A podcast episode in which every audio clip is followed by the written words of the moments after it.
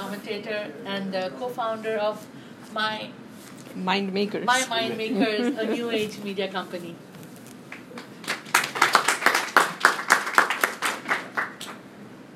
Thank you. Honorable Counsel General Dr. Anupam Ray, Kavita ji, Ramesh ji, distinguished guests here, friends. That there is today an India to think and talk about is largely due to Sardar Patel's statesmanship and able and firm administration. These are the lines that the first President of India, Dr. Rajendra Prasad, wrote in his diary on May 13, 1959, nine years after Patel had passed away. It's humbling to stand here and talk about a man because of whom we all call ourselves Indians today. The civilizational unit of India, Bharatvarsh, we all know has existed for 5,000 years or probably more. But the modern nation state, the geography of India that we see today and that exists today is primarily because of the Iron Man of India, rightly called Iron Man of India, Sardar Vallabhbhai Patel. The phrase that is so much a part of us, and we often say it all the time, Kashmir se Kanyakumari tak, would not have been Kashmir se Kanyakumari tak. It would have been Kashmir se Kanyakumari tak, but without Travancore, without state of Hyderabad, without um, Bhopal, without Jodhpur, so and without Kashmir maybe.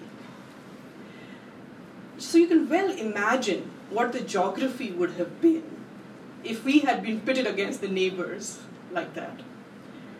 Sardar Patel's three biggest contributions, and there is no dispute about this anywhere, despite our history, is integration of princely states, consolidation and modernization of administrative setup, administrative system, and the most important, prevailing on Congress party to ensure that Dr. Babasaheb Bhimrao Ambedkar is the chairman of the, Cong- of the drafting committee of constitution.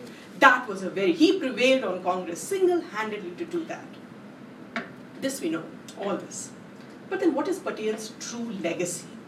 As I walk you through that in next few minutes, what kind of India my generation would have inherited had that one man who was dressed impeccably in Western clothes in a Gujarat club playing bridge and had no nothing to do with the upheavals around. This was 1917. Had nothing to do with the upheavals that had surrounded the country. Was playing bridge. Was a successful criminal lawyer, and suddenly he heard another fellow Gujarati had come to Gujarat.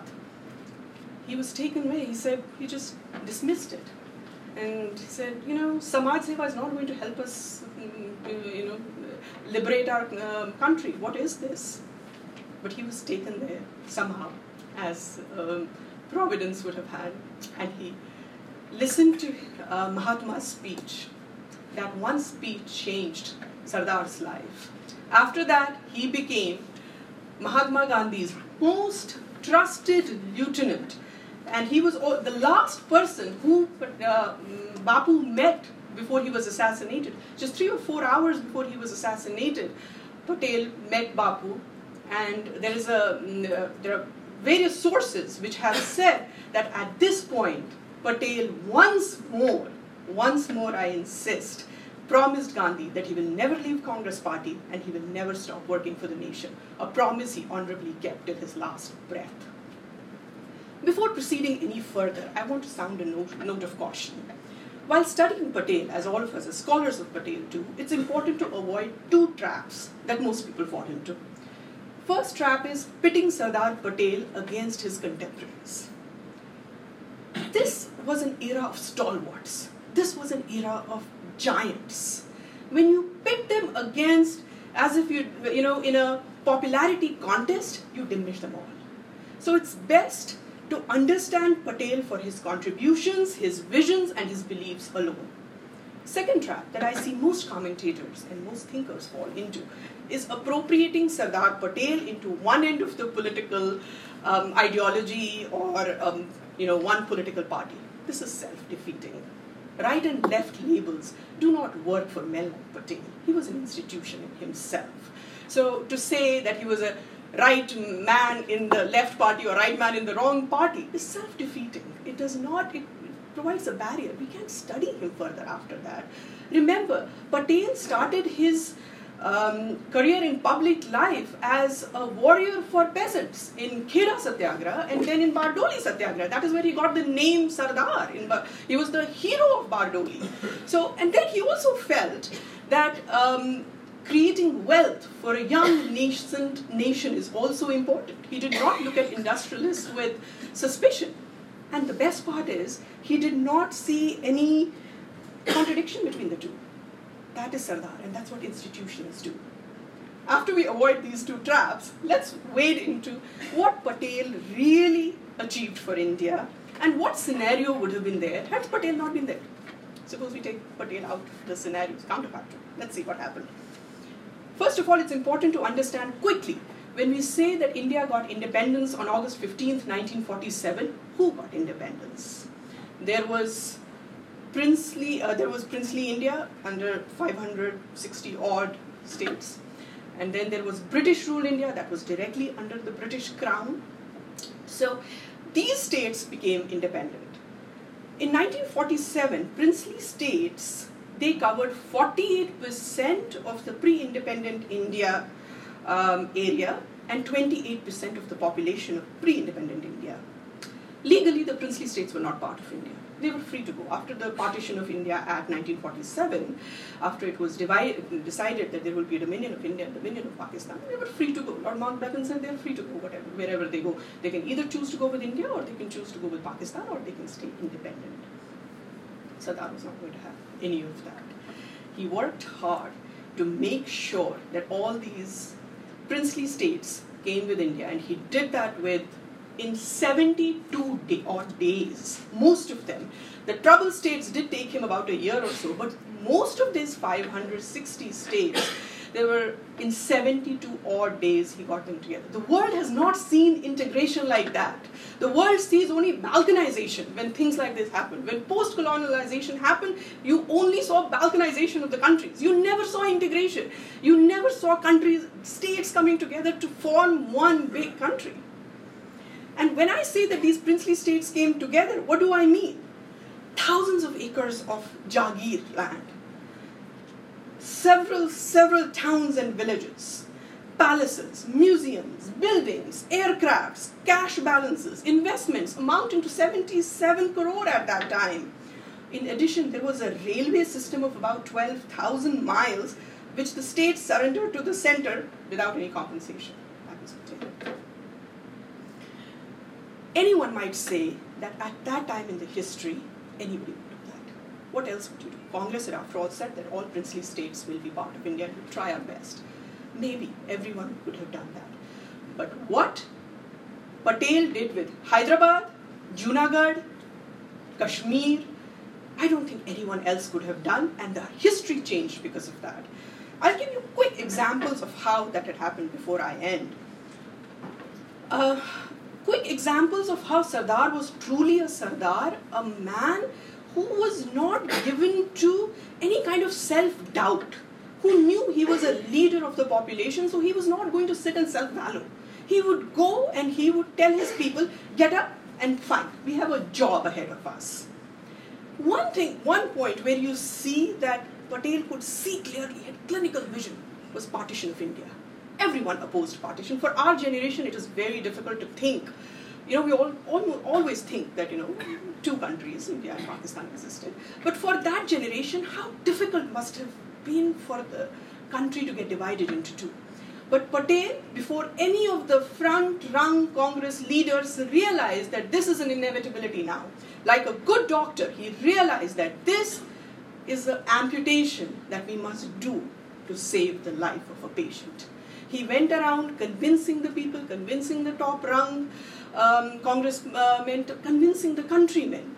There's a very interesting thing when finally they decided, Congress Party decided in the National Congress, because this was a platform where everyone was together. So everyone decided this was going to happen and they were communicating it to the public. So there are statements and there are speeches. You can read those speeches. So there is Bapu's speech, there is Panditji's speech, there is Maulana Azad's speech, there is Acharya Kripalani's speech, and all of them are so sad and so hallowing that this is a huge price we have paid. And then there is Patel's speech. he stands up and says, We recovered 80% of what was ours, 20% we lost. But now is the time to build our nation. Get up, roll your sleeves, and let's build the nation. That is a sign of a true leader. Junagadh. Junagadh was ruled by a very eccentric Nawab. He had about 800 dogs. Dogs are in currently news again today. Hmm. but they had 800 dogs, and each dog had a human attendant. And then he used to do weddings of these dogs, and each wedding he would spend two, three lakh rupees at that time. And then each, every, ek din ka, I think there were about 16,000 rupees he used to spend on those dogs. Very eccentric guy. But he, the whole administration was left to his diwan, a gentleman called Shehnawaz Bhutto. Shehnawaz Bhutto, incidentally, is father of uh, Zulfikar Ali Bhutto, who people who study subcontinent will know who he is. Um, sometime later, if uh, we have a moment, we can uh, discuss about that.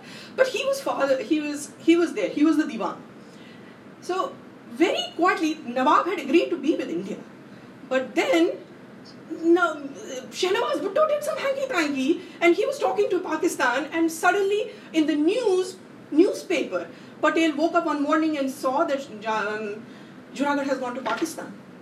Patel was not, you did not do that with Patel. He was not going to leave you for that. First of all, Jinnah had gone back on two nation theory because Junagadh was 85% Hindu. And second, he had you know, um, Nawab had or 85% of the of Junagadh wanted to be with India. Patel swiftly got Junagadh surrounded by his troops. Remember, Junagadh has no connection with Pakistan, at least the land connection. So this was the trick they were playing. No land connection with um, uh, Pakistan, but he got his troops surrounded, and suddenly these people knew that this was not right Shehnawaz Bhutto was waiting for Pakistan uh, to come and rescue him, but they were busy in Kashmir. They could not come. That's why they could not come to Hyderabad also. So then he had to um, surrender. Immediately, uh, without waiting for anything, Patel did a plebiscite. 95% people or 96% people said yes, they wanted to um, come with India. That was the end of the story. There was nothing, there was no festering of wounds. If there is a wound, fix it. Quick! There is no festering. That was Sardar Patel. That was an amazing man he was. He knew that if Junagadh were to go anywhere else, Kathiawad would be in trouble and Gujarat would be in trouble. He could see 100 years from. That's what was important about Patel as a leader. The second is integration of Hyderabad. Everyone knows books have been written about that. So much has been talked about integration of Hyderabad.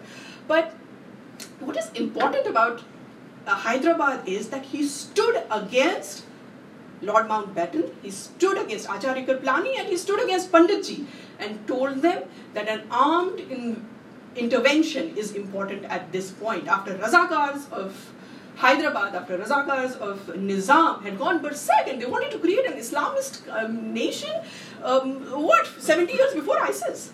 So Patel was not going to listen to that. The police action that happened, which is still in record police action, is actually invasion of Hyderabad. But very swiftly, in 108 hours, this is when Nizam had his own military and Razakars, these, these militia that had been created by Qasim Rizvi, these were about 20,000 people in 108 hours you know, there's a very interesting story about how Patel had already found out all the, um, you know, entrances to Hyderabad, how to get in there and how to do there. And when he went in there, 108 hours, Hyderabad had fallen. That's an amazing story. Everyone knows about Kashmir. I'm not going to go into it. That will take another couple of months. But I just want to talk about two things about Kashmir that he was so, so, he so prescient about. One, he knew that Srinagar had to be saved. When tribal militia had come to um, Sopore and Baramulla, he knew Srinagar had to be um, saved. This was a nascent country. We did not even have a proper army and they did not even know about it. Yet, he gave the instructions that Air Force will go. And that's what happened on Infantry Day. Infantry Day was just October 26. That is when the first plane landed. But another important thing, and I will quickly end this, was about how Sardar Patel judged people very well. And Maniben says this in her memoirs how well he judged people. That is a sign of a good leader. He knew Sheikh Abdullah was up to no good. And he knew about the friendship that Sheikh Abdullah had with the Prime Minister. But he warned him. He said, This guy is no good. And he wasn't. Sheikh Abdullah was entertaining the thoughts of independent Sheikhdom. But what is interesting is, after that warning, 1950, Sardar passed away. 1953, Prime Minister Nehru had to put Sheikh Abdullah in jail for 11 years under state treason. It's called the infamous Kashmir conspiracy. That's the kind of man, I don't think this has come out in history books as much, but they did warn about Sheikh Abdullah. That is the kind of man he was. He warned about Tibet. Kavita has already talked about Tibet, how he knew about China is harboring territorial expansion and ambitions and it's going to gobble Tibet. He warned about that. But unfortunately, he did not have time. But if you ask me, the lasting legacy of Sardar Patel is, and here's an experiment that you all should do. I have done it in my city of Delhi. You should do it anywhere in all your cities, and I recommend people who are from Gujarat, please do this. Go to any high school, ask any 16, 17 year olds, what was the name of uh, Sardar Patel's wife? What was his daughter's name? What was his son's name? What did they do and how did they die? No one will know. Even in Gujarat, I challenge you, no one will know. That is his legacy. That is the man, the deputy prime minister of the country, home minister of the country, left nothing for his children. His children did not feel they were entitled to anything. Dahyabhai Patel, his son, was told strictly not to come to Delhi while his father was in power because he said, "Tumse दोस्तियां करेंगे लोग मैं मुश्किल में आ जाऊंगा don't do that that is the kind of legacy he Sardar Patel got Bharat Ratna 41 years after he died. The Ratna of Bharat, as he was, did not need any Bharat Ratna. But he would have scoffed at the idea.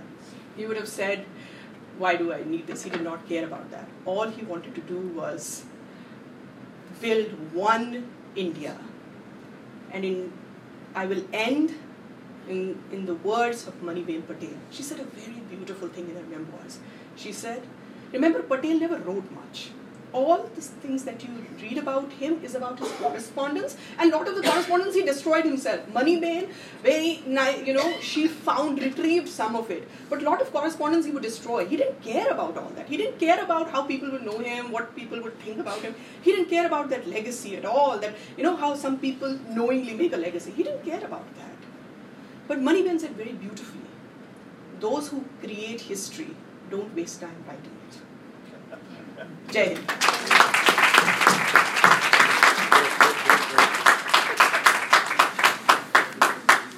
Thank you so much, Nandaji. I now request uh, Ramesh ji, Mr. Ramesh Shah to come and uh, share his uh, thoughts. Ramesh ji is a